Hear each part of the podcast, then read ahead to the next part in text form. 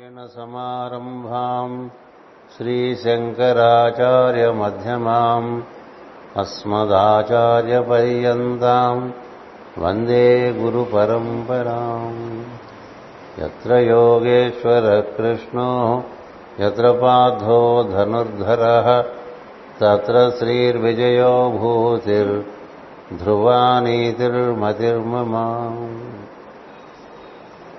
సర్వధర్మాన్ పరిత్యజ్య మమేకం శరణం వ్రజ అహం త్వా సర్వపాపేభ్యో మోక్షయిష్యామి మా శుచాః.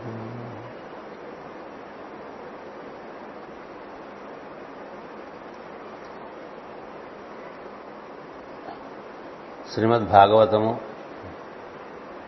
పంచమ స్కంధము భూకమలం యొక్క వర్ణన జరుగుతున్నది. అందులో ఉండేటువంటి సప్తద్వీపములను నవవర్షములను వివరిస్తున్నారు. ఇది మన చేతనలో ధారణ చేయటం కొంత కష్టమైనప్పటికీ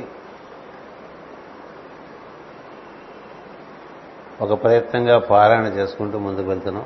మిగులు అనేటువంటిది ఏమీ లేదు, గ్రంథము పఠించడమే ఉంటుంది. భారత వర్షమందలి ప్రజలకు కులదైవము బదరికాశ్రమములనున్న నారాయణుడు. భారత వర్షం గురించి చెప్తున్నారు. అతడి ప్రజలందరూ నారాయణను సేవించుతూ ఉందరు. నారదాది మహామునులు కూడా ఈ దేవిని సేవించుతూ ఉందరు. భారతవర్ష ప్రజలు యథోచితముగా సాంఖ్యయోగమున ఉపదేశము చెంది సాధన చేయుచు విష్ణు భక్తి కలిగి ఉందరు. నారాయణ మంత్రము స్తోత్రము మున్నగు వాణిని పఠించుతూ ఉందరు. ఇది ఎక్కడ జరుగుతుంటే అక్కడ భారతవర్షం ఉన్నట్టు లక్షణం బట్టి ప్రదేశం తప్ప ఆ ప్రదేశంలో జరగకపోయినా అక్కడ ఆశ్రమం ఉన్నది అనుకోవటం పొరపాటు. ఒక ఆశ్రమం ఎలా ఏర్పడుతుంటే ఎక్కడైతే భగవత్ చింతన తదనుగుణమైనటువంటి జీవనం యోగాభ్యాసం ఇవన్నీ ఉంటాయో యజ్ఞార్థ జీవనం అక్కడ క్రమంగా ఒక 12 ఏళ్లలో ఒక ఆశ్రమం ఏర్పడుతుంది వాతావరణంలో. మన ఇంట్లో కూడా మనం ఏదో పూజ గదిని పెట్టుకుని నిత్యం ఒకే పద్ధతిలో ఒకే భక్తి శ్రద్ధలతో దేవతారాధన చేస్తుంటే అక్కడ క్రమంగా ఆ గదిలో ఆ విధమైన వాతావరణం ఏర్పడుతుంది. అలా కలియుగంలో మనకి బదరికాశ్రమం చెప్పబడింది. అది నారాయణ స్థానంగా చెప్పబడింది. అక్కడ సులభంగా నారాయణ యొక్క అనుభూతి చెందేటువంటి అవకాశం ఏర్పాటు చేశారు వేదవ్యాసాది మహర్షులు. వారు తపస్సులు చేసి అక్కడ దివ్య తత్వాన్ని ఆ విధంగా ఆవిష్కరింపజేసుకున్నారు. పుణ్యక్షేత్రాలన్నీ కూడా అలాంటివే. అక్కడ ఇతర కార్యక్రమంలోకి ఎక్కువ విలువ ఏర్పడినప్పుడు క్రమంగా ఆశ్రమం యొక్క వాతావరణం మరుగుపడుతుంది. కొంత విపరీతమైన ధోరణిలో ఉన్నప్పుడు ఆశ్రమం అక్కడి నుంచి అదృశ్యమైపోతుంది. ఆశ్రమములనే భౌతికములు కావు, అవి సూక్ష్మములు. ఇక్కడ జరిగే కార్యక్రమం బట్టి అది అక్కడ ఉండటం లేకపోవడం అనేటువంటిది జరుగుతూ ఉంటుంది. ఇప్పుడు రాధామాధవంలో 70 ఏళ్ళ నుంచి అనుసృతంగా కార్యక్రమాలు జరుగుతూ వస్తున్నాయి. 44 సంవత్సరాలుగా ఈ కార్యక్రమాలు ఇక్కడ జరుగుతూ వచ్చినాయి. ఈ విధంగా జరగడం వల్ల దీనికి ఒక వాతావరణ పరిస్థితి ఏర్పడింది తప్ప క్రమంగా ఇది సన్నగిలిందనుకోండి కార్యక్రమాలు అది అలాగే అదృశ్యమైపోతుంది. అందుచేత ఇక్కడ మనకి నారాయణ సేవ అనేటువంటిది సాంఖ్యయోగము. సాంఖ్యయోగం అంటే జీవితాన్ని యజ్ఞార్థం నిర్వర్తించుకుంటూ పరస్పరం ఒకరి కోసం ఒకరు జీవించుకుంటూ జీవించేటువంటి జీవన విధానం ఏర్పాటు చేసుకుని తగినంత సమయం తమలో ఉండేటువంటి భగవంతునితో అనుసంధానం చెందే ఒక జీవన విధానం ఏర్పరచుకున్నాం అనుకోండి, దాన్ని సాంఖ్యయోగం అంటారు.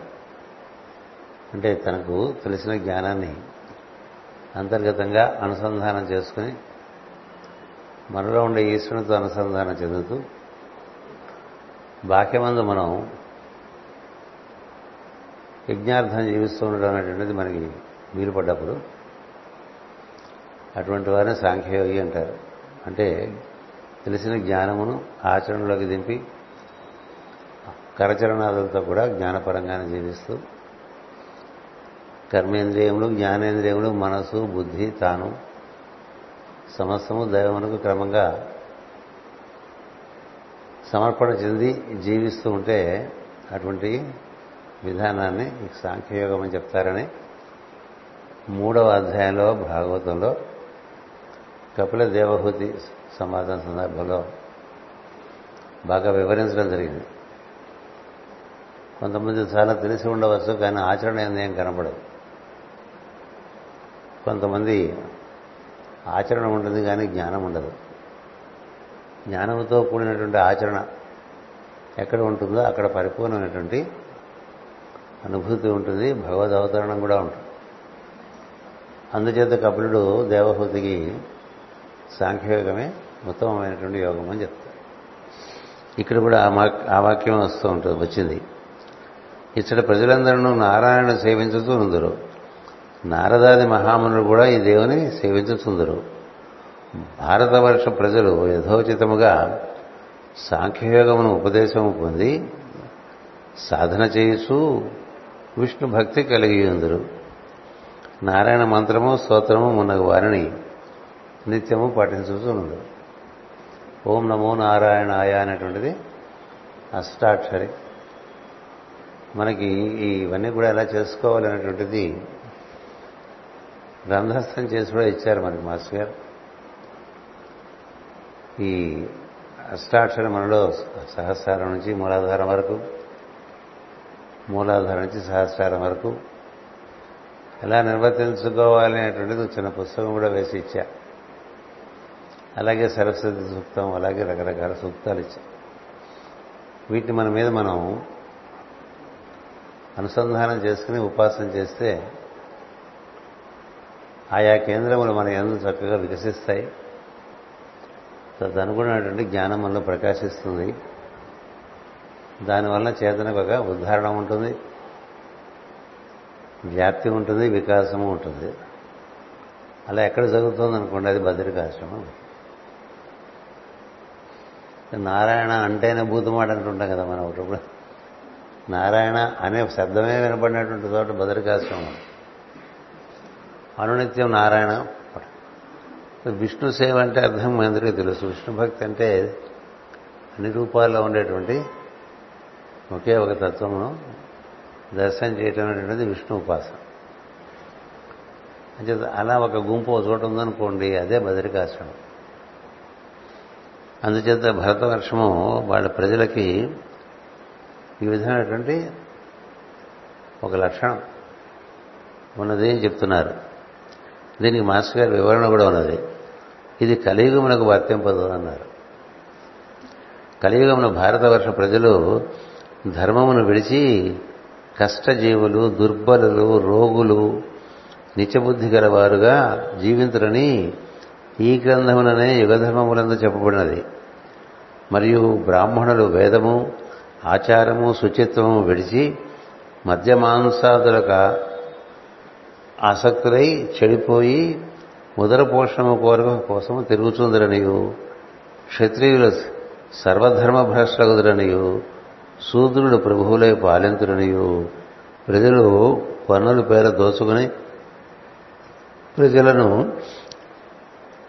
పన్నుల పేర దోచుకుని తిరుచుందరనియు మహాభారతమున యుగధర్మములందు చెప్పబడినవి.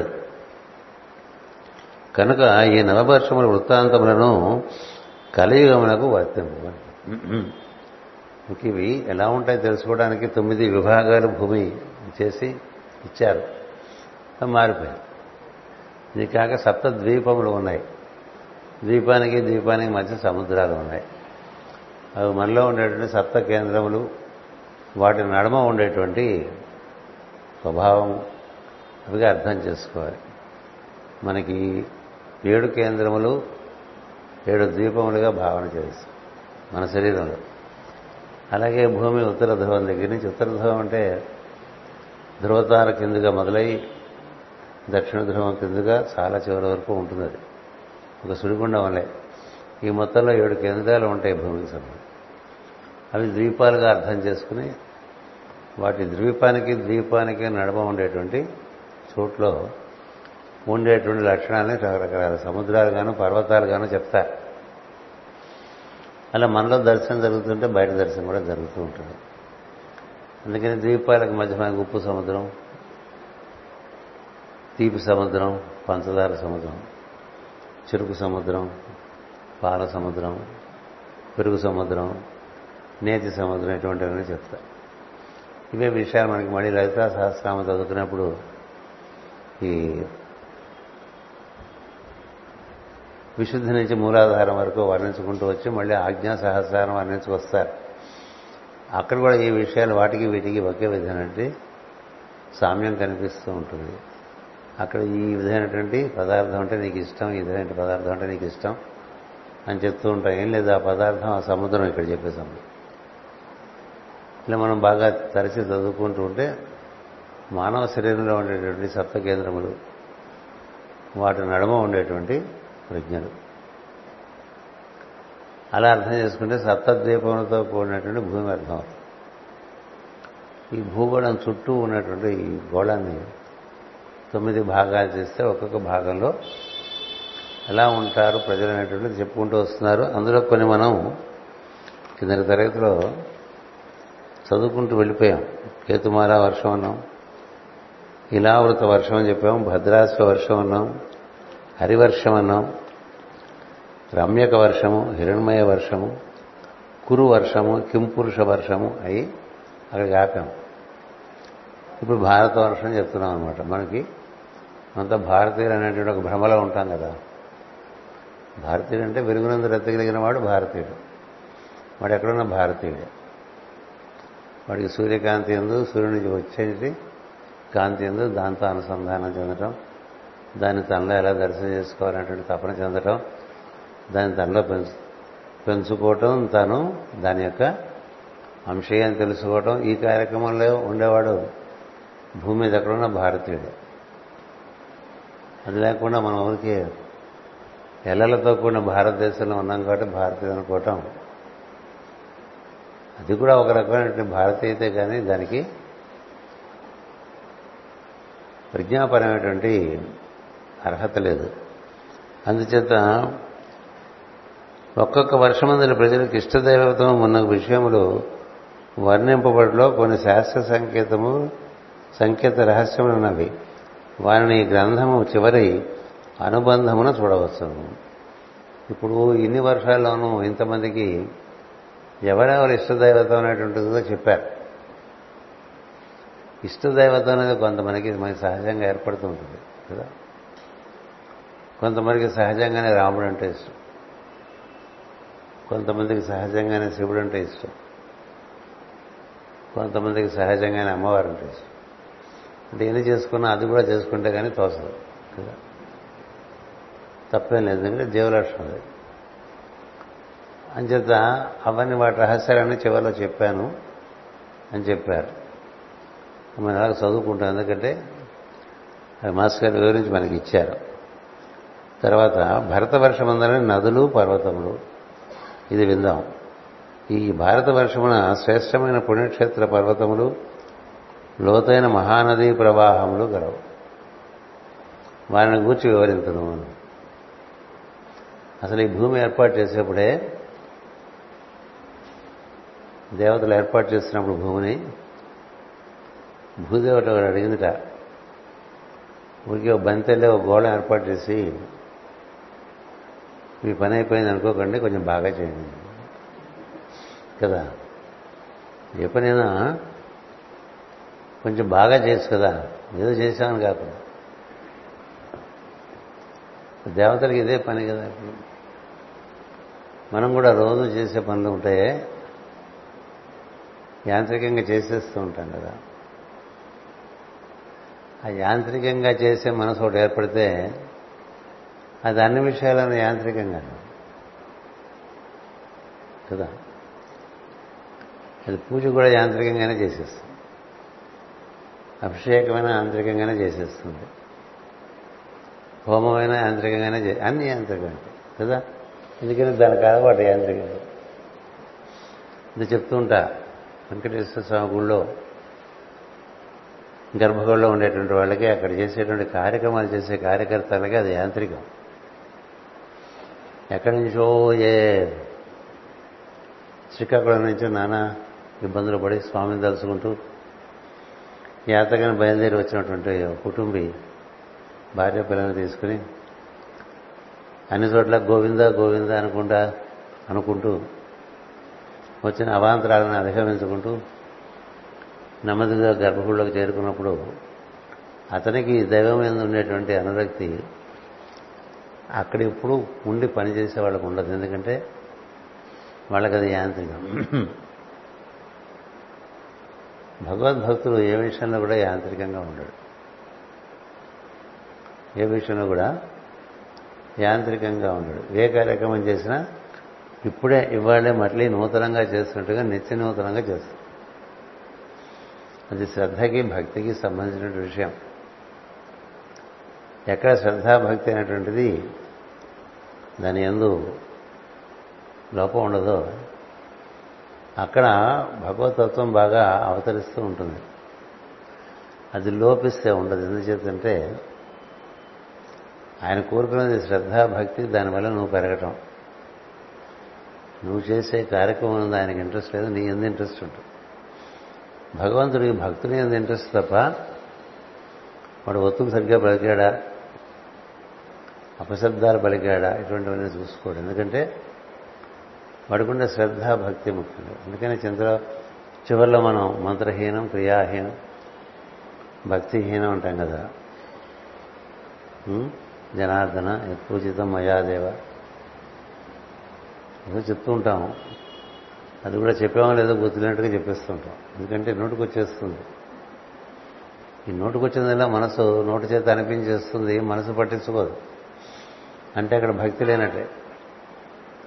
భక్తి ఉన్న చోట ప్రతి నామం చక్కగా పలకటం, దాన్ని అనుభూతి పొందటం ఉంటుంది.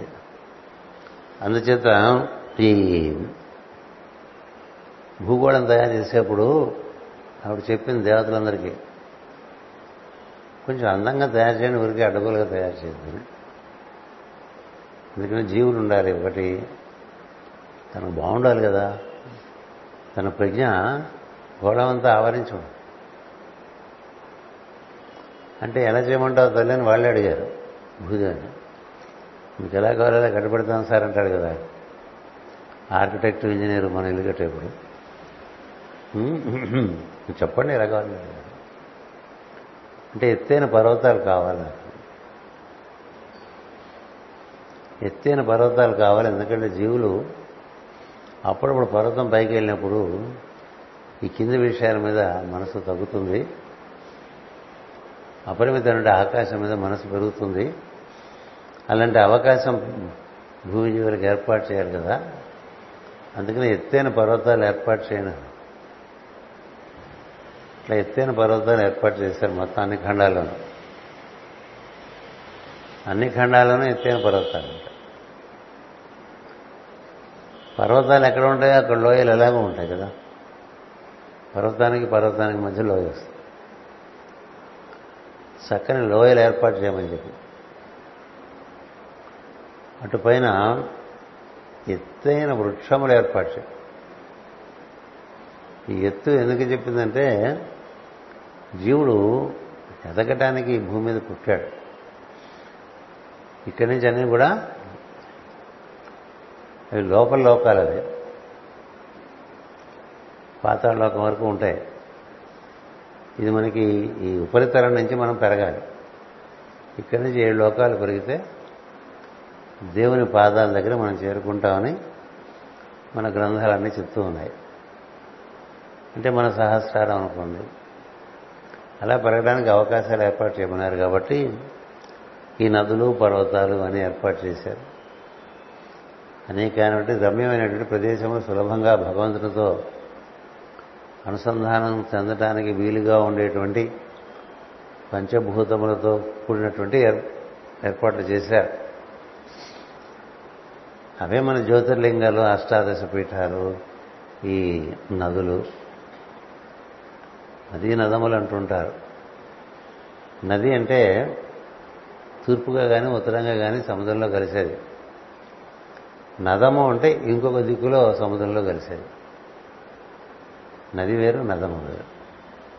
ఇప్పుడు తపతి, నర్మదా ఉన్నాయి కదా, అవి నదములు. అవి వెళ్ళి పశ్చిమ సముద్రంలో కలుస్తాయి. మిగతా నదులు భారతదేశంలో అన్నీ కూడా తూర్పు సముద్రంలోనే కలుస్తాయి.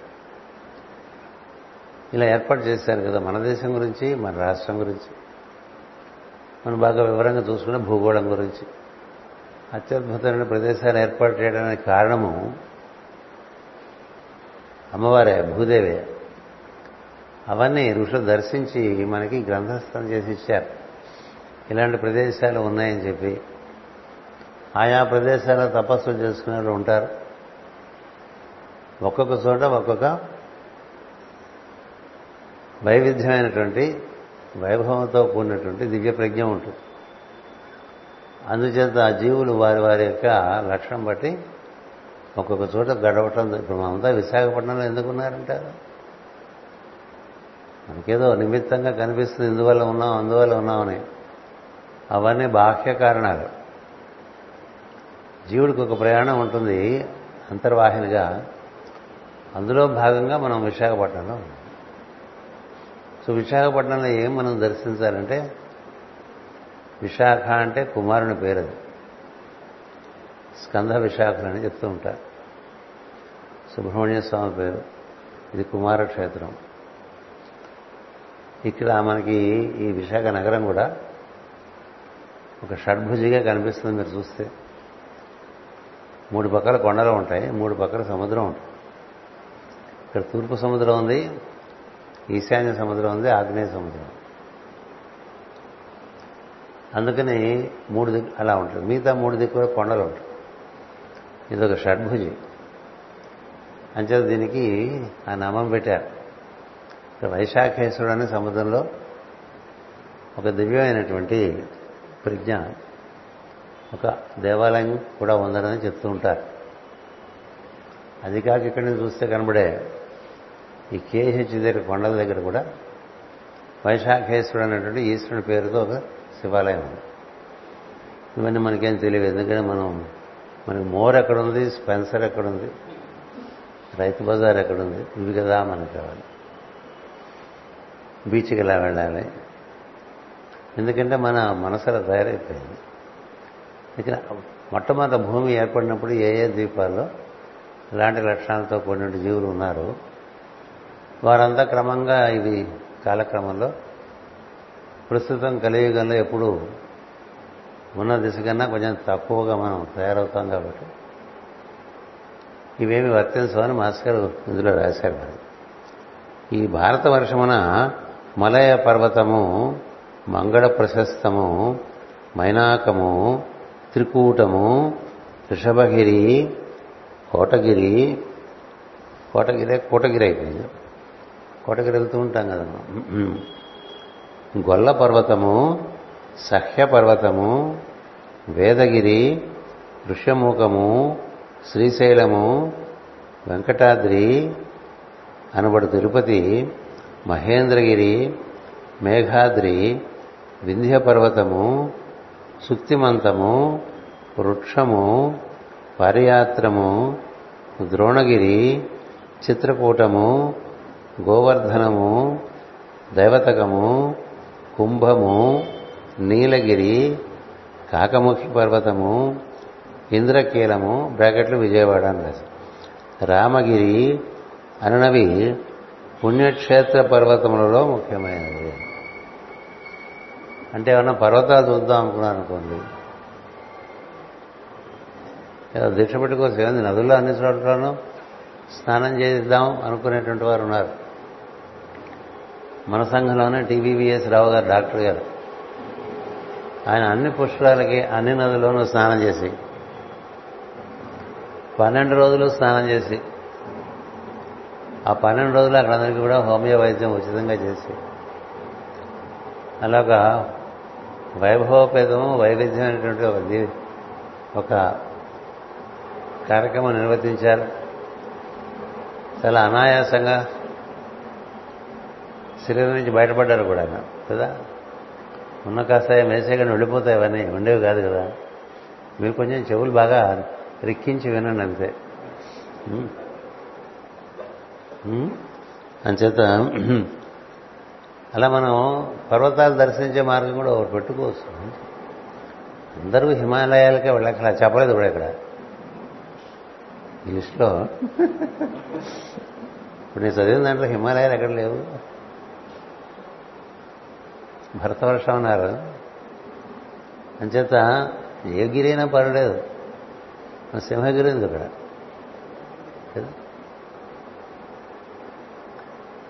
అలాగే అటు వెళ్తే పూరి మనే తెలుస్తుంది, అది నీలగిరి, నీలాచలం అన్నారు దాన్ని. అక్కడంతా చాలా ఇవేమంటారు, మనం పూజలో పెడతాం సాలగ్రామాలు, గుట్ట, వేదగిరి, ఎన్ని గిరులు ఉన్నాయి. వెళ్ళి కాసేపు ఎక్కడికి వెళ్ళినా ఒక రాత్రిలో 3 రాత్రుల్లో ఉన్నాం అనుకోండి. దాని గురించిన భావన, దాని గురించి అవగాహనతో చేసుకుంటూ ఉంటే మనకి ఈ లౌకికమైనటువంటి ప్రజ్ఞ ఉందే అది విడిపోతుంది. ప్రజ్ఞ దివ్యత్వం నుంచి లౌకికం వరకు అనేక రకాలుగా అవరోహణ చెంది ఉంటుంది. ఎప్పుడూ లౌకికమైన విషయాలే ఉందనుకోండి మనస్సు, ప్రజ్ఞ అందులో మొదలు మునిగిపోయి ఉంటుంది. అందుకనే దివ్య క్షేత్రాలు, దివ్య పర్వతాలు ఇలా ఏర్పాటు చేస్తారు. అందుకని వాటిని దర్శించడం కూడా మనకి సాధనలో ఒక భాగంగా చెప్తూ ఉంటారు. ఇంకనూ అనేకములు కలవు, ఆ పర్వతములకు పుత్రికనే పుణ్య నదులు ప్రవహించుచుండును. అందు చంద్రపట, తామ్రపర్ణి, నవటోద, కృతమాల, వైహాయసి, కావేరి, కృష్ణవేణి, పయస్విని, పయోద, శర్కరావర్త, తుంగభద్ర, భీమరథి, గోదావరి, నిర్వింధ్య, పయోష్ణి, తాపి, రేవానది, శిలానది, సురనది, చర్మన్మతి, వేదస్మతి, ఋషికుల్య, త్రిసమ, కౌశికి, మందాకిని, యమున, సరస్వతి, దృషద్వతి, గోమతి, సరయు, సుషుమ, శతద్రువు, చంద్రభాగ, మరుద్వధ, వితస్త, అసిక్ని, విశ్వ అన్నవి పుణ్యతీర్థములలో ముఖ్యములు. సింధు, సోణ అన్నవి రెండును నదములు. నదులనగా తూర్పు వైపుగా ప్రవహించినవి, నదములనగా తూర్పు నుండి పడమరకు ప్రవహించినవి. ఈ భారతదేశంలో మీరు ఉన్న చోట నుంచి ప్రదక్షిణంగా పాదయాత్ర చేసుకుంటూ అన్ని నదుల్లోనూ స్నానం చేసుకుంటూ తిరిగి వస్తే మన యొక్క స్వభావం అంతా మారిపోతుందండి. ఇది నిజమేనా అని అడిగాను మాస్టర్ గారిని చదువుకున్నప్పుడు. పురాణాలు చెప్పింది నిజం కాక ఎందుకు అవుతుంది, నిజమే అవుతుంది కదా, ఉద్దేశం వేరే ఉంది, అందుకని అడిగాను. నిజమేనా? శంకరాచార్య వారు కూడా తిరిగారు అట్లా 3 సార్లు. శంకరాచార్య వారు 3 సార్లు ఈ భరత భూమి చుట్టూ తిరిగారు. అలాగే హరే రామ హరే రామ కరిసంతరణ మంత్రం ఇచ్చినటువంటి చైతన్య మహాప్రభు ఆయన తిరిగారు. గాంధీ మహాత్ముడు కాలినడకన ఈ భారతదేశం వీళ్ళంతా తిరిగిన సందర్భంలోనే ఆయనలో ఉండే స్వభావం అంతా కూడా చాలా మారి ఆయన మహాత్ముడయ్యాడు. ఆయన వల్ల మనకు స్వతంత్రం వచ్చింది. అందుకని ఇదొక గొప్ప విషయం, అవకాశం ఉంటే ఆచరించాల్సిన విషయం అని చెప్పారు. అంటే మనిద్దరం వెళ్దామని అడిగాను మాస్టర్. మనిద్దరం వెళ్దాం మాస్టర్ గారు, పోనేరా అలా వెళ్తూ ఉందాం అంటే టైం ఉండాలి కానీ అంతకన్నా చేయాల్సిన పని ఉందో అన్నారు. మన పనులు పెట్టారు కొన్ని, మనకంటూ టైం అంటూ ఉంటే తప్పకుండా వెళ్దాం అన్నారు. ఎందుకంటే మీరు ఎక్కడికైనా వెళ్ళండి, తూర్పు వెళ్ళండి, పడమర వెళ్ళండి, ఉత్తరం వెళ్ళండి, దక్షిణం వెళ్ళండి, అక్కడల్లా కూడా మీకు చైతన్య మహాప్రభు ఇక్కడికి వచ్చారు, వారి సంస్మరణార్థం ఇక్కడ వారి పాదకలు పెట్టుకున్నాం. సింహాచలంలో కూడా ఉంది, శంకరాచార్య వారు వచ్చారని చూపిస్తూ ఉంటారు. అట్లాగే మనకి శివాజీ యొక్క గురువు గారు ఉన్నారు, ఆయన మహారాష్ట్ర కర్ణాటక అంతా కూడా బాగా తిరిగారు. ఎందుచేతనంటే అది సాధనలో ఒక భాగం. ఎవరెవరికి ఏ విధంగా భగవంతుడు అనుగ్రహిస్తాడో వారికి సాధన ఆ విధంగా సాగుతూ ఉంటుంది. కొంతమందికి ఇలాంటి యోగాలు ఉంటాయి. అందుచేత ఇవన్నీ ఎంత మనకి తెలిసి ఉంటే ఒక ప్రదేశానికి వెళ్ళామనుకోండి, ఆ చుట్టుపక్కల ఉండేటువంటి దివ్య ప్రదేశాలు ఏమిటి చూసుకో, ఆ దివ్య ప్రదేశాలు 4 చూసుకుని వచ్చేసామనుకోండి బాగుంటుంది కదా. అదొక పద్ధతి. ఈ నదీ నదముల యందు భక్తితో స్నానము చేసిన వారు ముక్తి పొందుదురు అన్నారు. ముక్తి అంటే నీ భావముల యొక్క బంధము నుండి నువ్వు బయటపెట్టమే ముక్తి. భావబంధమే బంధం. మనందరికీ ఏదో భావం పీడిస్తూనే ఉంటుంది కదా. సంసార జీవులకి రకరకాల భావాలు,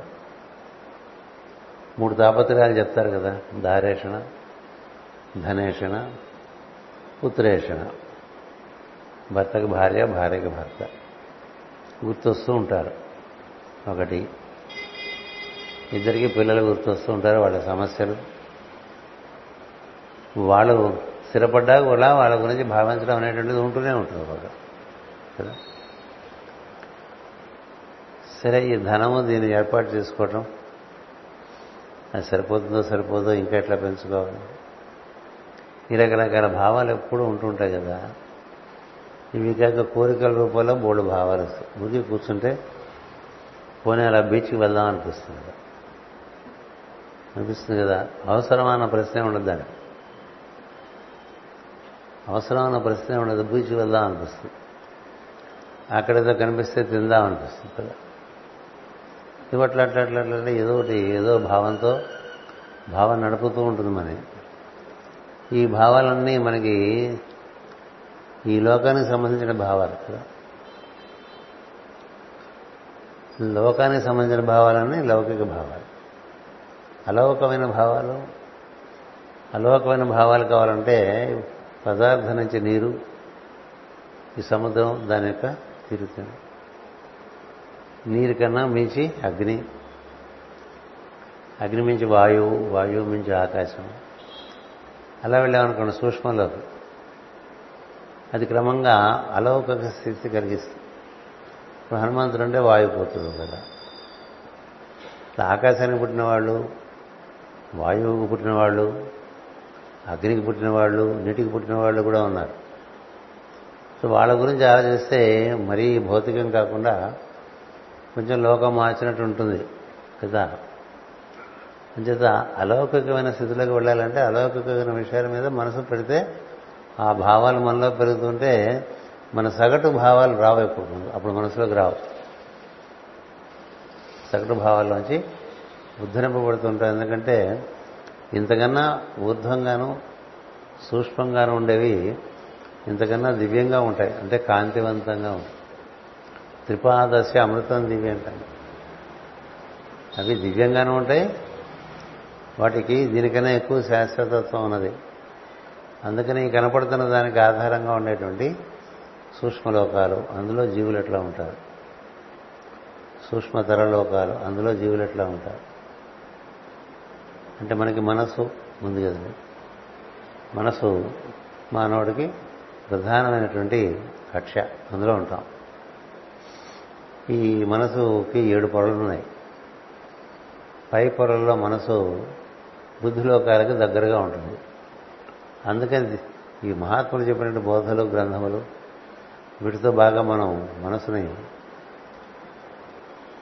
రాపాడితే, రాపాడటమే నెమ్మదిగా మనసుకు అలవాటు అవుతుంది, అదే అలవాటు అవుతుంది కదా.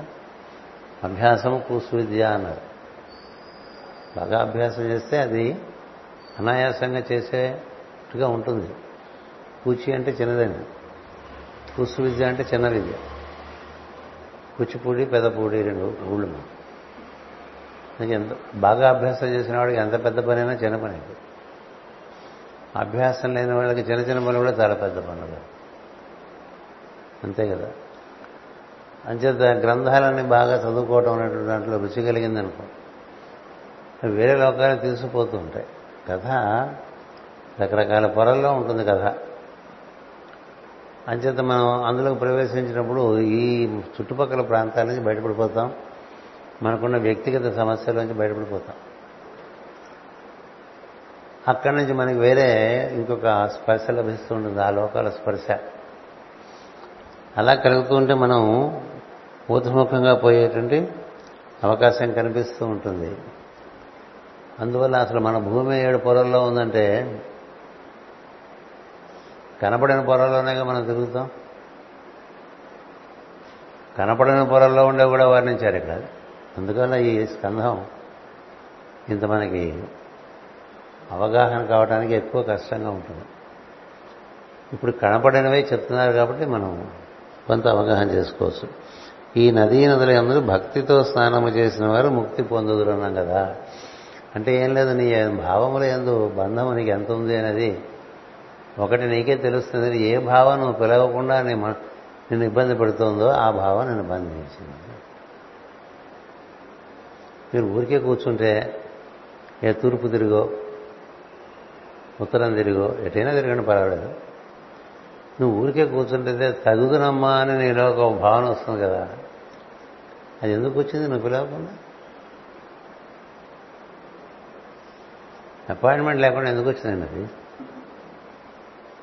ఎవరన్నా రావాలంటే అపాయింట్మెంట్ అడగమని చెప్పకుండా వస్తే ఎట్లాగండి అంటాం కదా. అతిథిలే వచ్చేస్తుంది భావం. ఆ భావం అందులో మాటి మాటికి వచ్చే భావాలేవో చూసుకోండి. మాటి మాటికి వచ్చి ఇబ్బంది పెట్టే భావాలు అవి బంధం.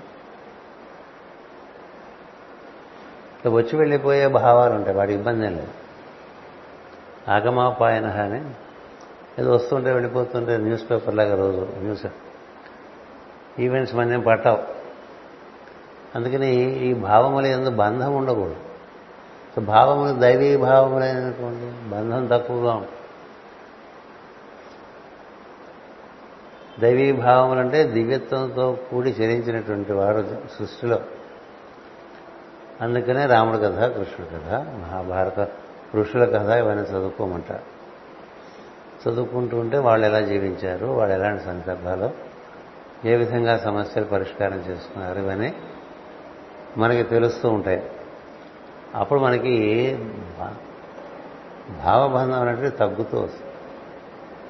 ఎవరినైతే ఏ భావములు బంధించవో వాళ్ళు ముక్తజీవులు. అంటే కాలం బట్టి దేశం బట్టి అందరికీ ఏవో సమస్యలు వస్తూ ఉంటాయి. వచ్చిన సమస్య వెళ్ళిపోయినా మనం ఆ సమస్యను మనం వదలం. మన మనసులో మాటి మాటికి అదే గుర్తొచ్చి బాధపడుతుంది కదా, అది నిన్ను బంధిస్తోంది అని అప్పుడు అర్థం చేసుకుని అంతకన్నా ఉత్తమమైనటువంటి భావాన్ని దాన్ని ఆశ్రయిస్తే వదిలేస్తుంది. అందుకనే కష్టంలో ఉన్నప్పుడు భారతంలోనైనా రామాయణంలోనైనా ఋషుల యొక్క ఆశ్రమాల చుట్టూ తిరిగారు. వాళ్ళు మంచి మంచి విషయాలన్నీ విన్నారు. కలిగినటువంటి అన్యాయాన్ని అవమానాన్ని సహించగలిగారు, మర్చిపోగలిగారు. అవన్నీ మనకి భారతంలో అరణ్యపరమైన, రామాయణంలో అరణ్యపరమైన, మనకి ఇక్కడ జరిగేది ఋషి దర్శనమే.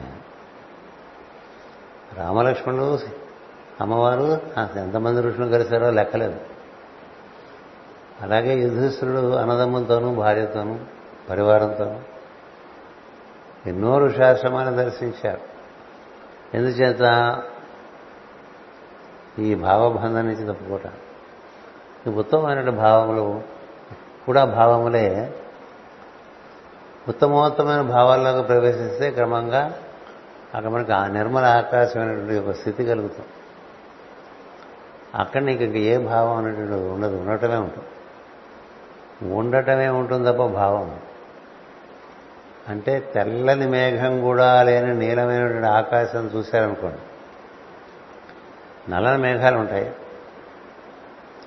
అవన్నీ వర్షించేస్తాయి కదా. నెమ్మదిగా శరదృతి వచ్చేసరికి తెల్లగా అయిపోతాయి మేఘాలు. తెల్లని మేఘాలు కూడా ఉండవు కార్తీక మాసం వచ్చేసరికి. ఆకాశం చూడటం ఒకటి అలవాటు చేసుకోవాలి. ఏ ఋతువులో ఆకాశం ఎలా ఉంటుందనేది చూస్తే ఇవన్నీ ఆకాశానికి మనం ఇచ్చిన చూసినప్పుడు అడ్డుగా ఉంటాయి, కానీ ఆకాశానికి ఇవన్నీ ఉండవు. అందుకని నీలమైనటువంటి ఆకాశము ఏ మేఘం లేనిది ఉన్నదనుకోండి, అలా ఉంటుంది. మన యొక్క భావం లేక పరిణితి బాగా మారుతున్నప్పుడు అలా మనకి కలిగినప్పుడు కర్తవ్యం మేరకే భావాలు వస్తుంటాయి తప్ప ఇతర భావాలు ఇంకేముండవు. భావాలే లేనప్పుడు అభిప్రాయాలు ఉండవు, విమర్శలు ఉండవు, పొగడ్తలు ఉండవు, ఏముండవు, ఉండటమే ఉంటుంది. అలా ఉండటం అనే స్థితిని భావముక్తి అంటారు. అదే ఇక్కడ చెప్పే ముక్తి. జీవుడు తానుగా తన యందు ఉంటాడు, అంతే. తన యందు తానుంటాడు. తన ఏ బాధ ఏ భావము బాధింపదు, బంధించదు. అందుచేత ఇంకనూ ఈ భారతవర్షమందరి జనులు తెల్లని ఎర్రని నల్లని కర్మ రాచసు దేవగతి మనుష్యగతి నరకగతి అని మూడు విధములైన గతులను పొందుదురు. తెల్లని ఎర్రని నల్లని. తెల్లని అంటే స్వచ్ఛము, ఎర్రని అంటే కొంచెం రజస్సుతో కూడి అవసరం లేని కూడా చేసి ఇబ్బందులు తెచ్చుకోవడం ఉంటుంది. నల్లని అంటే ఇతరులను దుఃఖపెట్టేటువంటి కార్యక్రమం. ఒకటి అసురగతి పట్టు తీరుతుంది నల్లని విషయాలు. ఎర్రని విషయాలు వాడిని బాగా ఇబ్బంది పెట్టేస్తూ ఉంటుంది. తెల్లని సుఖపెడుతూ ఉంటాయి. ఎలాగైనా మాస్టర్ గారు వివరిస్తారనుకోండి. దేవగతి మనుష్యగతి నరకగతి అని మూడు విధములైన గతులు పొందుదురు. ఇవి శాస్త్ర సంకేతములు. తెల్లని కర్మలనగా సత్వగుణ ప్రధానములైన భూతదయ, శాంతి, ఇంద్రియ నిగ్రహము, అహింస, సత్యవాక్కు, స్వధర్మానుష్ఠానము మొదలైనవి. ఎర్రని కర్మలనగా రజోగుణ ప్రధానములైన యుద్ధము చేయుట, పోటీలు పడుట, మిక్కిలి ఆస్తిని ఇండ్లను వస్తువాహనములను సంపాదించుకున్న వలన పట్టుదల కలిగి ఉండుట, మిక్కిలి రుచికరమైన విందు భోజనములు, సుగంధ వస్తువులు, చాలా విలువైన బట్టలు నగలు మున్నగు వారిని అనుభవించుకుని పట్టుదల, ఇవన్నీ రజోగుణ దోషములు. నల్లని కర్మలనగా తమగుణ ప్రధానములు ఈర్ష్య, అసూయ, ఇతరుల ఎడల పొగరు, నిందలు, ఇతరుల దోషములను ఆడిపోసుకునుట, హత్యలు, దోపిడుగులు, మోసములు మునగనవి. మరియు అసూయ చేయని ఆహారము, నిలవయించిన ఆహారము, పులిసినవి సద్దినవి తినుట, మాదక ద్రవ్యములు మున్ను ఆహారములందు కుతూహలము, మరియు స్నానాదులు లేకునుట, శుచిత్వము లేకునుట, ఎంగిలి మున్నమునకి పాటింపకునుట. ఇవన్నీ మనకి ప్రజ్ఞకి బాగా మరుగు కల్పిస్తాయి. తమో గుణం ప్రజ్ఞకి బాగా కప్పేసినట్టే. రజోగుణం మన్ని అవసరమైన దారిలో కాక అనవసరమైన దారిలో తిప్పుతూ ఉంటాం. సత్వగుణం మనకి నిజమైనటువంటి సుఖానుభూతి ఇస్తుంది. ఈ మూడు గుణాల గురించి ఈ భగవద్గీతలో 2-3 అధ్యాయాల్లో బాగా వివరించారు. మనందరికీ తెలిసిన విషయమే. ఈ మూడు విధమైన కర్మలు ఆచరించే వారిలో మొదటి వారు దైవగతి పొంది జీవించరు. అంటే వాళ్ళు ఇంతకన్నా దివ్యమైనటువంటి పరిస్థితుల్లోకి ప్రవేశిస్తూ ఉంటారు. మనం వెనక్కి తిరుగుతుంటే ఇదివరకు ఎట్లా ఉన్నాం, ఇప్పుడు ఎట్లా ఉన్నాం చూసుకుంటూ ఉంటే మన గతి ఎటు జరిగింది అనేది చూడాలి కదా.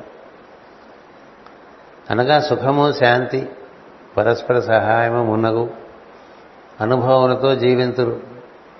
ఇక రజోగుణ ప్రధానులైన వారు మనుష్య గతి పొంది జీవింతురు. అనగా మేడలు, మిద్దలు, వస్తువాహనాదులు, శయ్యలు, కోపాలు, సంగీత నాటకాది వినోది గోష్ఠులు, పెద్ద పెద్ద పదవులు, అపారధనము, పదవుల గలవారితో పరిచయము, మహావైభవంతో వివాహాది కార్యక్రమాలు చేయుట చూస్తున్నాం కదా.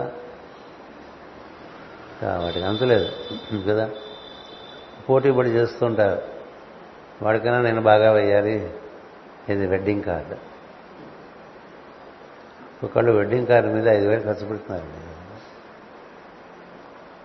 ఓ రోజు డబ్బా ఒకటి తయారు చేసి అందంగా దాని మీద బోర్డు శిల్పకళ చేసి చూపించి దాని లోపల 4 అరలు పెట్టి, ఒక్కొక్క అరలో ఒకటేమో ముహూర్తం, ఒకటేమో విందు భోజనం, ఒకటేమో వెన్యూ ఎక్కడ ఉంటుంది, ఒకటేమో ఎంగేజ్మెంట్, ఇట్లా 4 అరల్లో పెట్టి ఒక పెద్ద డబ్బా తయారు చేసి ఎంతో అద్భుతంగా చేస్తారు. ఎందువల్ల అంటే ఇందువల్ల కదా. పూర్వకాలం పెళ్ళి అంటే ఎట్లా ఉండేదంటే, మా చిన్నతనంలో మా ఇంటి ముందే పందిరి వేసేస్తాను రోడ్డు మీద. రోడ్డు మీద ఉండే ఇరుగు పొరుగు జనానికి మా అమ్మాయి పెళ్ళి అని చెప్పేస్తా, తప్పకుండా భోజనం రండి ఆ రోజు అని చెప్పి ఈ ఇల్లు ఆ ఇల్లు పక్క ఇల్లు కలిపి ఒక పందిరి వేసేసి అక్కడే అయిపోతుంది పెళ్ళి. వీళ్ళు వచ్చేస్తారు భోజనానికి. ఇప్పుడు మనకు ఒక పెళ్లి చేయాలంటే ఒక హాల్ తీసుకోవడానికే 50 లక్షలు పెట్టి హాల్ తీసుకునే పరిస్థితులు కూడా కదా. దేనివల్ల అంటే రజోగుణం కదా. ఇప్పుడు కారు అంటే ఇవాళ చూశాను, చూపించారు మా పిల్లలు, రాబోయే కార్లు ఎట్లా ఉంటాయో సో మనం ఊహించలేము. మనకు తెలిసిన కారు 4 చక్రాల బండి, అది నడిస్తే చాలు అంతే కదా. చిల్తీగా నామ్ గాడి అన్నారు. అలాంటిది ముందు ముందు వచ్చే కారు చూస్తే అసలు ఏమైనా చెత్తే కానీ అది కారు అని తెలియదు. అలాంటి కార్లు వస్తున్నాయి, మీరేం నడపక్కర్లేదు, మీరున్నా లేకపోయినా వెళ్ళిపోతున్నారు. అంటే ఏమిటంటే వీరివన్నీ మనుష్యగతి. మానవులు ఆ విధంగానే ఉంటారు. గొప్ప కావాలి, దానికన్నా గొప్ప, దానికన్నా గొప్ప, దానికన్నా గొప్ప. గొప్పల విషయానికి వస్తే రోజుల్లో నేను బాగా గమనిస్తున్నది, బాత్రూంలో చూపిస్తున్నారా లేండి ఎక్కడ లేని గొప్ప. ఒక జనరేషన్ కన్స్ట్రక్షన్ నుంచి నెక్స్ట్ జనరేషన్ కన్స్ట్రక్షన్ వెళ్ళే లోపల the evolution in the bathroom facilities it's amazing.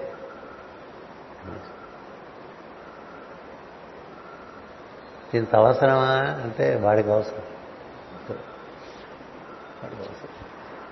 బాగుందండి చాలా అని చెప్పాలి తప్ప వాడిని ఇదంతా ఎందుకండి అనకూడదు ఇలా. చేత మనుష్యగతి ఇలా వెళ్తుంది.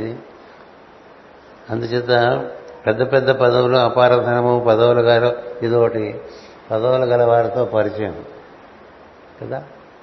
అధికారుల వెంట తిరుగుతూ ఉండేవాళ్ళు, ధనికుల వెంట తిరుగుతూ ఉండేవాళ్ళు, వాళ్ళ చుట్టూ తిరుగుతూ కాలం పాడు చేసుకునేటువంటి వాళ్ళు చాలా మంది.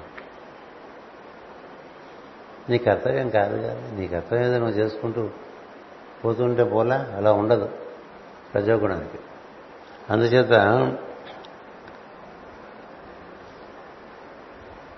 ఇతరులను హద్దులలో పెట్టుట ఇదొకటి రజోగుణానికి. మనకే హద్దు పద్దు ఉండదు, పక్కవాడిని హద్దుల్లో పెడుతూ ఉంటాం. విచిత్రం కదా, వీడికే హద్దు లేదు పద్దు లేదు. He wants to be free but he will set others in conditions. He wants to rule others. వాడిపై అధికారం చూపించాలనుకుంటాడు. ఇంకోటి మీద అధికారం చూపించడం అనేటువంటిది ఒక పాశవికమైనటువంటి బుద్ధిది. అది పశువు జన్మల నుంచి మనతో పాటు వస్తున్నటువంటి ఈర్ష్య అసూయ అనే కదా, వాటితో పాటు అదే ఉంటుంది. అందరు నా మాట వినాలనిపిస్తుంటుంది. అలా అనిపించే వాళ్ళలో పశుత్వం ఉందని అర్థం. అందరి మాట నువ్వు వింటున్నావా? లేదుగా. నీ మాట అందరూ ఎందుకు వినాలి? విని వాడి మీద ద్వేషం, వాడిని ఏదో తొక్కడం, వాడిని ఇబ్బంది పెట్టడం, ఇవన్నీ కూడా రజోగుణ దోషం చేత జీవులు చేస్తూ ఉంటారు. తర్వాత అద్భుతంగా చేయాలనేటువంటి ఒక తపస్సు. సర్ప్రైజ్ సర్ప్రైజ్ అంటుంటారు కదా, ఈ సర్ప్రైజ్ సర్ప్రైజ్ అంతా కూడా ఇందు నుంచే వస్తుంది. ఇట్ ఈస్ ఇందు సర్ప్రైజ్, అన్ని సర్ప్రైజ్. ఆశ్చర్య జగతులను చేయాలంట అందరిని. ఎందుకు చేయటం? ఎందుకంటే చేయటం ఆశ్చర్య జగతులను చేయటం, మెప్పు పొందవలని తపన పొందుట, సభలలో జయించవలని ఆశపడట, ఇలాంటి వాటితో జీవిస్తూ ఉంటారు. సుఖానుభవం తక్కువగా ఉండను. జీవిత సమస్యలు సుఖదుఖములు వచ్చుచూ పోవచ్చు ఉండను. తమోగుణ, అది వాళ్ళ గతి, అది మనుష్య గతి. తమోగుణ ప్రధానులైన వారు నరకగతి పొంది జీవించుచూ నుందురు. అంటే అపరాధములు చేయుట, శిక్షింపబడుట, దండింపబడుట, నిందింపబడుట, అపఖ్యాతి చెందుట, మహావ్యాధులు, కుటుంబమున కలతలు, విడిపోవుట, ఒకరినొకరు ఎదిరించుట, బంధు విరోధములు, కోర్టు కేసులు, త్రిప్పట, ఇతరుల ఇళ్లలో తింట్లు తినుచూ జీవించుట, దాస్యము మున్నగు అనుభవములు ఉండను. సుఖమును కోర్చి దుఃఖపడుటయే గాని సుఖమేమాత్రమూ ఉండదు. ఈ మూడు విధములైన నరులను భారతవర్షమున జీవింతురు అన్న. ఈ భారతవర్షమున జీవించు నరుడు రాగద్వేషములను పోగొట్టుకుని తమ చుట్టూనున్న జీవుల రూపమున తిరుగుచున్న అంతర్యామి అయిన వాసుదేవుని దర్శించుట అభ్యసింపబడడం. మీకు భారతవర్షం అంటే అంతకుముందు కూడా చెప్పాను. ఎక్కడైతే మానవుడు కరచరణాదులతో, ఇంద్రియములతో, మనసుతో కార్యక్రమాలు నిర్వర్తిస్తూ ఉంటారో గుంపులుగా, ఆ ప్రదేశం అంతా కూడా భారతవర్షమే అని చెప్పి ముందు ఇంకొక చోట నిర్వచనం ఇచ్చారు. అంటే ఇప్పుడు మనం ఎవరైతే ఆర్యులని చెప్పుకుంటామో వాళ్ళందరూ కూడా భారతవర్షానికి సంబంధించినటువంటి ఎక్కడున్నా అందరూ చేసే పని ఒకటే కదా. అందరు చేసే పని ఒకటే, నాణ్యతలో తేడా, ఈ గుణముల్లో తేడా, అంతే. కాబట్టి వీళ్ళందరికీ ఏమిటయ్యా పరిష్కారం అంటే కనపడుతున్న దాంట్లో దైవాన్ని దర్శించడం అనేటువంటిది ప్రయత్నం మొదలుపెట్టు. ఎవరైనా మాట్లాడుతున్నచో తాను వినుచున్నప్పుడు అందులో మంచి చెడును నిర్ణయింపరాదు. ఇది చాలా ముఖ్యం. ఎవరన్నా మాట్లాడుతుంటే వినొచ్చుగా. వింటుంటేనే మనం వెంటనే మిషన్ ఆన్ చేస్తాం. ఇది ఇందులో ఎంత రైట్ ఎంత తప్పు అనేటువంటిది ఒక అసెసింగ్ మెషిన్ ఒకటి ఉంటుంది మన దగ్గర, ఇవాల్యుయేటింగ్ మెషిన్. ఆ స్విచ్ ఆన్ చేసి కూర్చుంటా చెప్పని ఇప్పుడు రికార్డు కూడా చేస్తున్నారు కదా, ఏం మాట్లాడినా రికార్డు చేస్తారు. అంచేత అట్లా ఎదుటి వాడిని నిర్ణయించే బుద్ధి అక్కర్లే. నేను ఒక ఉదాహరణ చెప్తా. ఇలాగే భాగవతంలో ఏదో ఒక వివరణ, ఒక పెద్ద ఆయనకి ఒక సాధకుడు చదివి వినిపించాడు చిన్నపాటి నాట. అది 2 పేజీలు ఉంది. ఆయన చాలా గొప్పవాడు, వింటున్నవాడు. గురుగారు ఒకసారి వినంటే విన్నాడు. అంతా అయిన తర్వాత ఇది కరెక్టేనా అని అడిగాడు. నేను అక్కడే ఉన్నా, పుస్తకం మాస్గా రాశాడు. అడిగిన ఆయన ఒక జిజ్ఞాసు. ఆ పెద్ద ఆయన చెప్పారు, నువ్వు వినమన్నావు, నేను విన్నాను, అంతే. నువ్వు వినమన్నావు, నేను విన్నాను, అంతే. మిగతాది ఎందుకని అడిగాను, ఇది కరెక్టా, ఇది తప్ప, నీకేమనిపించిందో నీకు సత్యం.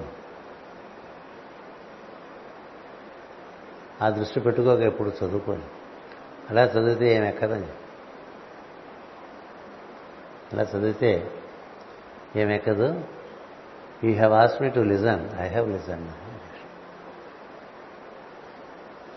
ఆ అన్న ఆయన యూజీ కృష్ణమూర్తి గారు. ఈ అడిగిన ఆయన గురించి మీకు అనవసరం కదా. ఎందుకంటే మహాత్ములు ఎలా ఉంటారంటే అంత ఎలర్ట్గా ఉంటారు. వెంటనే తగుదనమ్మా అని మనం దాని మీద ఒక అసెస్మెంట్ ఇచ్చామనుకోండి, చాలా పొరపాటు. మనం అందరి గురించి నిర్ణయాలు చేస్తూ ఉంటాం కదా. అట్లా ఇది ఇలా జరిగింది అని గుర్తించడం వరకే తప్ప అందులో మంచి చెడులు నీకు అనవసరం. నీకు సంబంధం లేదుగా. సంబంధం ఉన్న చోట తప్పదు. నీకు సంబంధం లేని చోట కూడా నువ్వేదో నిర్ణయాలు, నీ ఒపీనియన్స్, నీ జడ్జిమెంట్స్ ఇస్తుంటే అది నీకు ఒక వ్యాధి అయి నిన్ను బాధిస్తుంది. అంచేది ఇక్కడ ఎంత బాగా చెప్తున్నారు చూడండి, ఎవరైనా మాట్లాడుతున్నచో తాను వినుతున్నప్పుడు అందరి మంచి చెడ్డలను నిర్ణయింపరాదు. విను అంతే.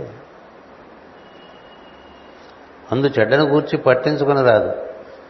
వినుచున్న వాక్యులను వారి యందు పుట్టించుతున్న నాటక సూత్రధారి వాసుదేవునే తలచుచుండవలను.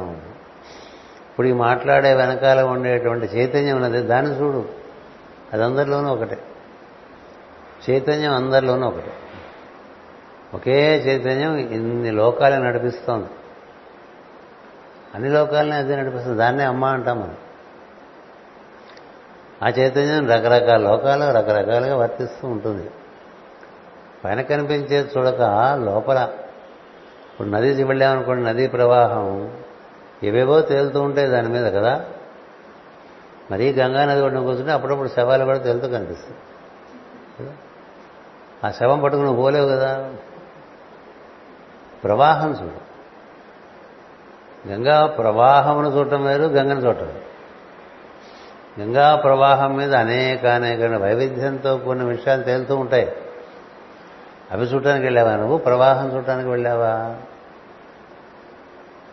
అలాగే విజయవాడలో మనం కృష్ణానదికి వెళ్ళామనుకోండి, పశ్చిమ నుంచి తూర్పు వరకు అన్ని చోట్ల ఆనకట్టలు కట్టేశారు కాబట్టి అక్కడికి వచ్చేసరికి గంగ అంటే నీరు ఏదో ఉండి లేనట్టుగా పారుతూ ఉంటుంది. ఎలా ఉంది వెళ్తే అంటే ఏం బాగుండదు. నదీ ప్రవాహం లేదు కదా. నదీ ప్రవాహాలు అనేది కూడా అక్కడ కూర్చుని తీరంలో కూర్చుంటే నీకు ఆనందం కలగదు. ఎందుకంటే నదీ ప్రవాహం లేకపోవటం వల్ల. నదీ ప్రవాహం ఉంటేమో వాటి మీద తేలుతూనో చూస్తుంటే అప్పుడు లేదు నీకు నదీ ప్రవాహం. అలాగే ప్రతి జీవుల్లోనూ రక్త ప్రసారం జరుగుతోంది. ప్రతి జీవుల్లోనూ ఎరుక అలా ప్రవహిస్తుండటం వల్లే మనం ఈ పంచేంద్రియాలతోనూ, కర్మేంద్రియాలతోనూ, మనసుతోనూ, నోటితోనూ ఏవేవో చేస్తుంటాం కదా. ఇవన్నీ చేయడానికి ఆధారమై ఉన్న చైతన్యం ఉన్నదే ఎరుక, అవేర్నెస్ అంటూ ఉంటాం. దాన్ని దర్శిస్తే అన్నిట్లో అది ఒకటే, అది ఒకటే అన్నిట్లో. అది ఎలా ఉన్నది చూస్తుంటే నీకు ఆనందంగా. ఇప్పుడు విద్యుత్ ఉందనుకోండి, ఈ ఫ్యాన్లో ఒక రకంగా పనిచేస్తుంది. అది ఒకేగా అవుతుంది. అది ఉండటం వల్ల ఫ్యాన్ తిరుగుతోంది. విద్యుత్ తిప్పదు. విద్యుత్ లాగా ఫ్యాన్ తిరగదు. ఫ్యాన్ తిరగడానికి కారణం ఫ్యాన్ అనేటువంటి యంత్రంలో ఉండే అమరిక. అట్లాగే ఇంకో లైట్ ఉంది, అది వెలుగుతుంది. ఇంకోటి పలుకుతుంది. ఇంకోటి సినిమా తీస్తూ ఉంటుంది. ఇవన్నీ విద్యుత్ చేయట్లేదు, విద్యుత్ ఆధారంగా జరుగుతున్నది కదా.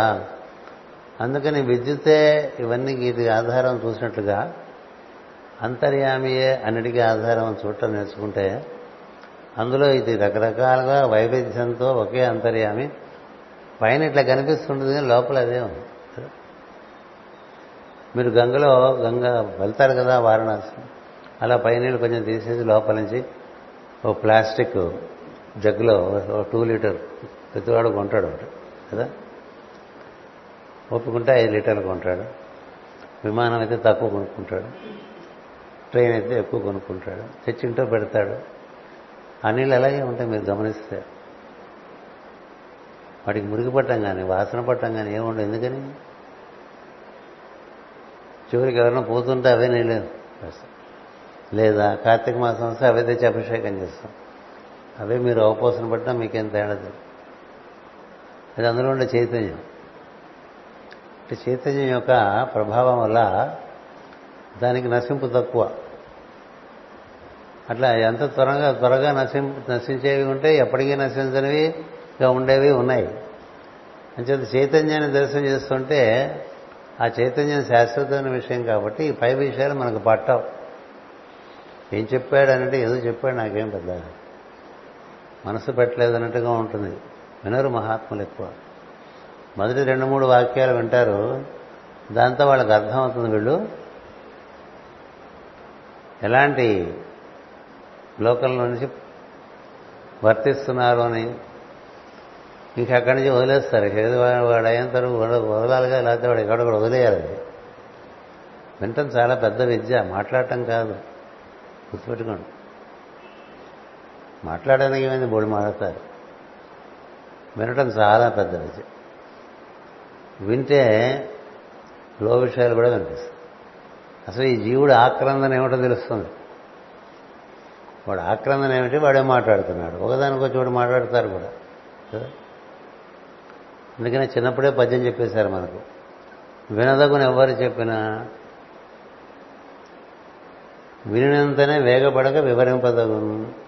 వాడికి కాదు, నీకు నువ్వు వివరించుకోవాలి. వివరించుకుంటే ఏది నిజమో ఏదో అబద్ధమో నీకే తెలిసిపోతుంది కదా. అందుకని విద్య అనేది వినటం బట్టే వస్తుంది. వినని వాళ్ళకి విద్య ఏం లేదు. చెప్పినా కూడా చెప్పారా అని అడుగుతుంటారు. ఆ చెప్పిన వాడికి సగం చచ్చిపోతుంది ప్రాణం. ఇంత కంఠశోష ఎవడో వినలేదు అనిపిస్తుంది కదా. అందుకని లో దృష్టి, లో వినికిడి ఎలా వస్తాయి? లోపల ఉండేవాడిని చూస్తే వస్తాయి. నత్తకుని భంగి పెక్కకు మూర్తులతో ఎవడాడు, మునులు దివిజులను కీర్తింపనేరెవరు, ఎవరిని వర్తన మురళీరు గారు అటు వాణి నుతింతున్నాడు.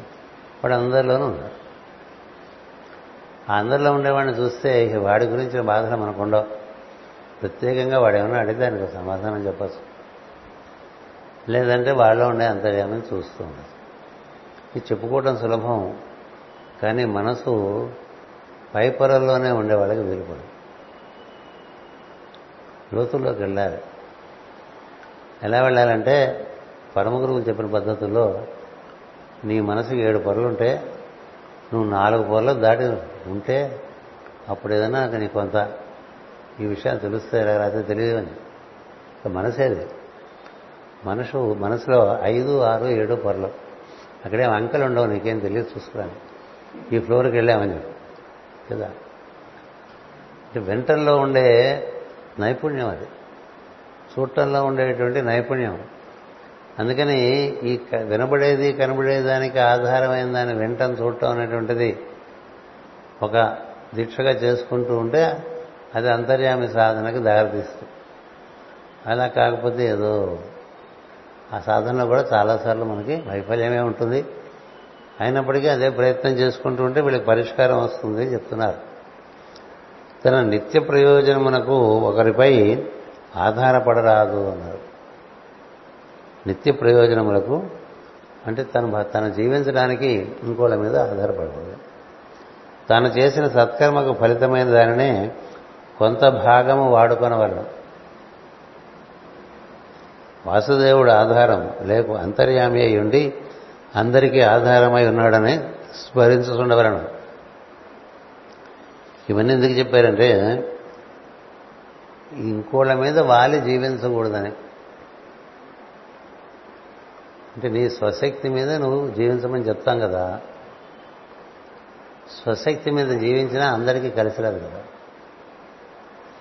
కలిసి రావడం కలిసి రాకపోవడం అనేటువంటిది నువ్వు చేసినటువంటి పని బట్టి.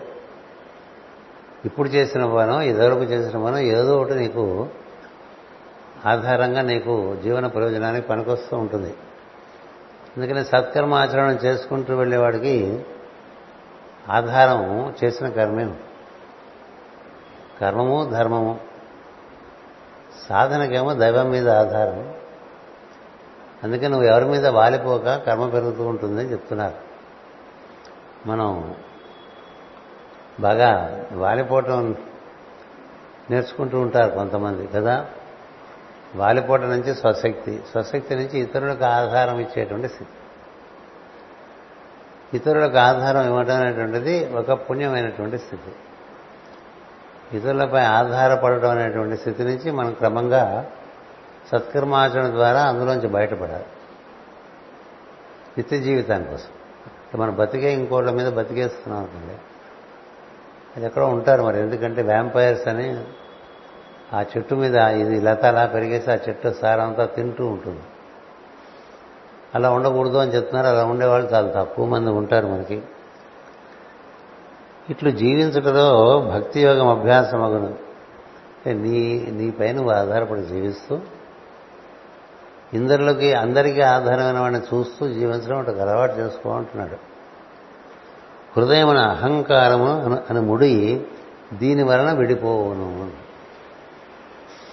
అందరిలోంచి ఒకే ఒక తత్వం పనిచేస్తోంది అనేటువంటి మనం చూస్తున్నప్పుడు మనకి హృదయంలో ఉండేటువంటి అహంకారం ముడి విడిపోయి వాళ్ళ గురించి వీళ్ళ గురించి కామెంట్స్ చేయడం తగ్గింది. సో వాళ్ళ గురించి వీళ్ళ గురించి లోపల బాగా మనం ముడి వేసి కూర్చున్నాం అనుకోండి, ఇది కామెంట్ అంటే చేసి వదిలేస్తారు. అది క్రమంగా మనలో ఒక దృఢమైన విశ్వాసంగా మారిపోయి వారితో మన ప్రవర్తనలో కూడా అది వచ్చేస్తుంది అనుకోండి. వచ్చేస్తే అది నీ అహంకారాన్ని ఇంకా పెంచి నేను ఇబ్బంది పెడుతూ ఉంటుంది. అది జరగకుండా చూసుకోవచ్చు. అట్టి వారి మహాత్ములై భాగవతోత్తముల పేర ఉత్తమ గతి కలిగి ఉందరు అన్నారు. ఎవరైతే అందరి ఉండేటువంటి అంతర్యామిని దర్శనం చేసుకుంటూ తమ జీవితాలు తాము జీవిస్తూ అందరిలో ఉండే అంతర్యామిని దర్శనం చేసుకుంటూ అది ఒక వారికి ఉపకారం పడేటువంటి పద్ధతిలో మనం జీవిస్తూ ముందుకు సాగిపోతూ నిర్ణయాలు చేయకుండా బతుకుతాము. వాడిట్లాగో వీడిట్లాగో నిర్ణయాలు చేయకుండా అలా బతికినప్పుడు క్రమంగా మనకి ఉత్తమ గతి ఏర్పడేటువంటి ఒక స్థితి కలుగుతుంది. కనుక తిన్నగా అర్థము చేసుకున్నచో భారతవర్షం మిగిలిన వానికన్నా ఉత్తమము. ఇలా ఎక్కడ సాధన జరుగుతుంటే అక్కడ భారతవర్షం ఉన్నట్టు. మహాపురుషులు దీనిని గొప్పగా స్తుతింతురు. ఇవి ఏవండి, ఏం లేవుగా, అందరం ఒకటిగానే ఉన్నాం. ఈస్ట్ ఆర్ వెస్ట్ కదా. పైగా వెస్ట్ నుంచి మనం అన్ని కాపీ కొట్టేసుకుంటాం. ఈస్టర్న్ లైఫ్ వదిలేసి వెస్టర్న్ లైఫ్ అంతా తెచ్చి ఈస్ట్లో పెట్టుకుంటున్నాం. ఈస్టర్న్స్ ఏమో వెస్ట్ అయిపోయి అక్కడ రజోగుణ ప్రవృత్తి చేత ఇవన్నీ గొప్పగా చేస్తూ ఉంటారు. అక్కడ గొప్పే చూసా.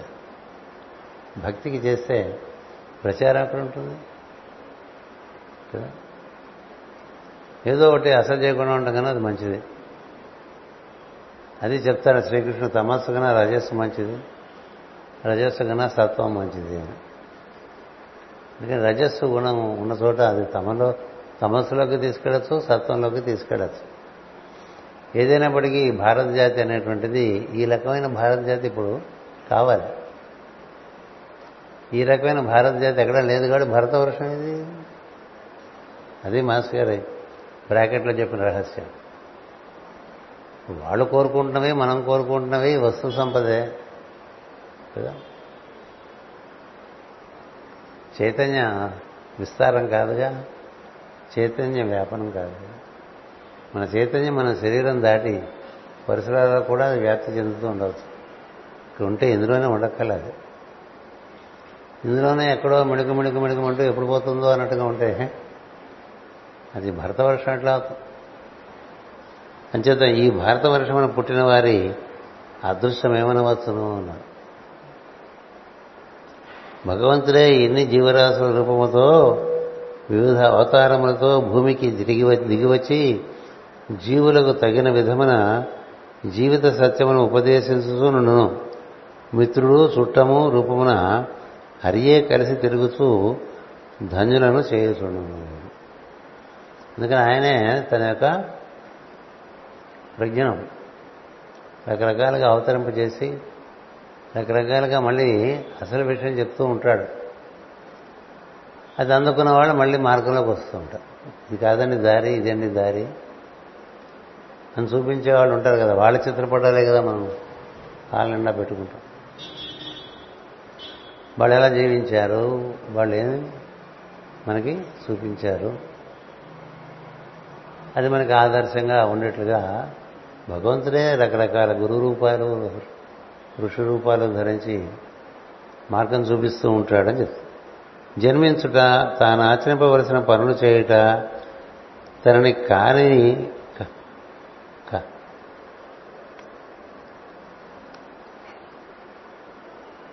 తనవి కావని అయ్యను అంతర్యామంది జరిగినవన్నీను గుర్తుండి స్తుతించిన సో చారణం.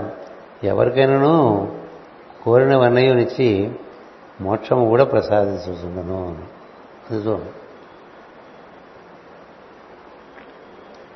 ఈ పద్ధతిలో నువ్వు వెళ్తూ ఉంటే నీకు మామూలుగా నార్మల్గా ఫుల్ఫిల్ అవ్వాల్సినవన్నీ ఫుల్ఫిల్ అయిపోయి అప్పుడప్పుడు వైభవానికి ఎక్స్ట్రా కూడా చేస్తూ ఉంటాడు దేవుడు.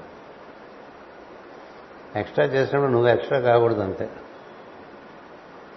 ఏం చేద్దంటే చూస్తాడు సరదాగా ఇలా చేస్తే వీడు ఎలా ఉంటాడని. అప్పుడు కూడా దాన్నే చూసావనుకో. మనకి షిర్డి సాయి కథలో వస్తుంది, ఆయన ముట్టుకుంటే ఆ కుష్ఠ వ్యాధి తగ్గిపోయింది కదా, నువ్వే దేవుడు అంటాడు అంతేగా. మామూలుగా మనకెవరు ఒక విపత్కరమైన సన్నివేశం నుంచి బయటపడేస్తాడో వాడి నుంచి దేవుడే కదా బయటపడేస్తాడు. అందుకని నీవే దైవం అంటే నేను దైవ సహాయకుని కానీ దైవాన్ని కాదు, దైవమే నీకు సహాయం చేశాడు అంటాడు కదా. మహాత్ములు ఎవరైనా అలాగే అంటారు. అలా కాకపోతే అహంకారి అని అర్థం. ఎవడు కూడా మహాత్మ ఎవరు కూడా నేను చేశాను అని అనడు, నా నుంచి జరిగింది అంటాడు. ఐ హ్యావ్ డన్ ఇట్ అని ఇట్లా వేళ్ళు పెట్టాడు, ఆ వేలు కత్తిరించేస్తా. సన్నివేశాలు వస్తే మళ్ళీ ఆ వేలు కత్తిరించేసాడు. ఇలా జరిగిందనే సత్యం తప్ప ఇలా చేశాను అనేది ఒకడే ఉన్నాడు గోవిందుడు యజమాని, వాడు ఒకడే అందరిలోంచి జరిపిస్తూ ఉంటాడు. ఈ జరగటం జరగకపోవటం దానికి మహిమ వేరే ఉంది కానీ మనలో లేదు. కాగల పనులల్లో కాక మానవు, కాని పనులు భూని కానే కావు. మహిమ వేరే గలదు మన తోడనున్నదా విశ్వదాభిరామ వినురవేమ అని ఎప్పుడో స్కూల్లో చదువుకున్న పద్యం. అయిపోతే అంతా మనమే అనుకుంటాం కదా, కాకపోతే వాడి వల్ల కాలేదు, వీడి వల్ల కాలేదు, ఇంకోటి వల్ల కాలేదు అనుకుంటాం. ఈ అవటం అక్కపోవటంతో సంబంధం లేకుండా నువ్వు చేసే పనిలో చిత్తశుద్ధి ఉందా లేదా ఒక్కటే చూడాలి. ఒకటే భగవంతుడు మన నుంచి ఆశిస్తాడు, చేస్తున్న పనిలో చిత్తశుద్ధి ఉందా లేదా. చిత్తశుద్ధి లేకుండా ఎన్ని మహత్కార్యాలు చేసినా నీకు ఒక అంగుళం ముందుకు పడగలరు. అత్యతిష్ట దశాంగుళం అంటుంటారు. ఒక అంగుళం ముందుకెళ్ళగా చిత్తశుద్ధి లేకుండా చేసే పనుల్లో. చిత్తశుద్ధి నీలో ఏర్పడితే అన్ని పనుల్లోనూ అది కనిపిస్తుంది. ఒక పని బాగా చేయటం, ఒక పని బాగా చేయకపోవటం ఉండదు, అన్ని పనులు బాగా చేస్తాడు. ఎందుకంటే చిత్తశుద్ధి ఉంది కాబట్టి. అందుకని అన్నమయ్య కూడా పాటలు పాడటంలో ఒక పాటలో రాశారు ఏమని, చిత్తశుద్ధితో చేసిన పనులకు దేవుడు మెచ్చును. అందుకని ఏ పని చేసినా లాభ నష్టాలు, సౌకర్యాలు, చేయాపజేయాలు ఇవి కోరుకు కాదు, కావాల్సి చూడాల్సింది చిత్తశుద్ధిగా చేయటం కాదు. ఆ చిత్తశుద్ధి అంటే చిత్తం అంటే చైతన్యమే, అది ఎప్పుడూ శుద్ధిగా ఉండాలి. చిత్తం అని ఎప్పుడంటే అది మనసు కక్షలో కూర్చున్నప్పుడు చైతన్యము. నువ్వు మనసు ఇంద్రియములు శరీరంతో శ్రద్ధతో చేశావనుకో అది నీ చైతన్యానికి వికాసాన్ని ఇస్తుంది. అలా కాకుండా చేశావనుకో 30 సంవత్సరాలు చేసినా, 40 సంవత్సరాలు చేసినా, 30 జన్మలు చేసినా వికాసం ఉండదు. వికాసం అందుకని వికాసం కలిగే పద్ధతిలో ముందుకు వెళ్ళాలంటే చేసే పని చిన్న పనా, పెద్ద పనా, గొప్ప పనా, సామాన్యమైన పనా సంబంధం లేదు. ఆ పని అందు నువ్వు చూపించేటువంటి త్రికరణ శుద్ధి, మనసా వాచా కర్మణ ఆ పని చేస్తే నీ వల్ల ఇంకా తప్పు రాదు. అందుకని అలా చేయడం మొదలుపెట్టడం వల్ల నీ మనసులో ఉన్నటువంటి చైతన్య బిందువు అది క్రమంగా వికాసం వ్యాప్తి చెందుతుంది. అది బుద్ధిలోకాల్లోకి వెళ్తుంది, ఆనందమయ లోకాల్లోకి వెళ్తుంది, ఆత్మలోకాల్లోకి వెళ్తుంది, పరమాత్మ లోకాల్లోకి వెళ్తుంది, సమస్తము వ్యాప్తి చెందుతుంది. అందుచేత ఆ విధంగా ముందుకు సాగం తప్ప మరొక మార్గం లేనటువంటి విషయం 57వ పద్యంలో చెప్పబడింది. జన్మించుట, తాను ఆచరించవలసిన పనులు చేయుట, తనవి కావనియు అంతర్యామయందు జరిగినవనియు గుర్తుండి స్తుతించినచో సారణం ఎవరికైనాను కోరినవన్నీ ఇచ్చి మోక్షము కూడా ప్రసాదించును. ఇంతటితో ఆపుదాం వాళ్ళకి. స్వస్తి ప్రజాభ్యః పరిపాలయంతాం న్యాయేన మార్గేణ మహీమహీషాః గోబ్రాహ్మణేభ్యః శుభమస్తు నిత్యం. లోకాః సమస్తాః సుఖినో భవంతు. లోకాః సమస్తాః సుఖినో భవంతు. లోకాః సమస్తాః సుఖినో భవంతు. ఓం శాంతి శాంతి శాంతి.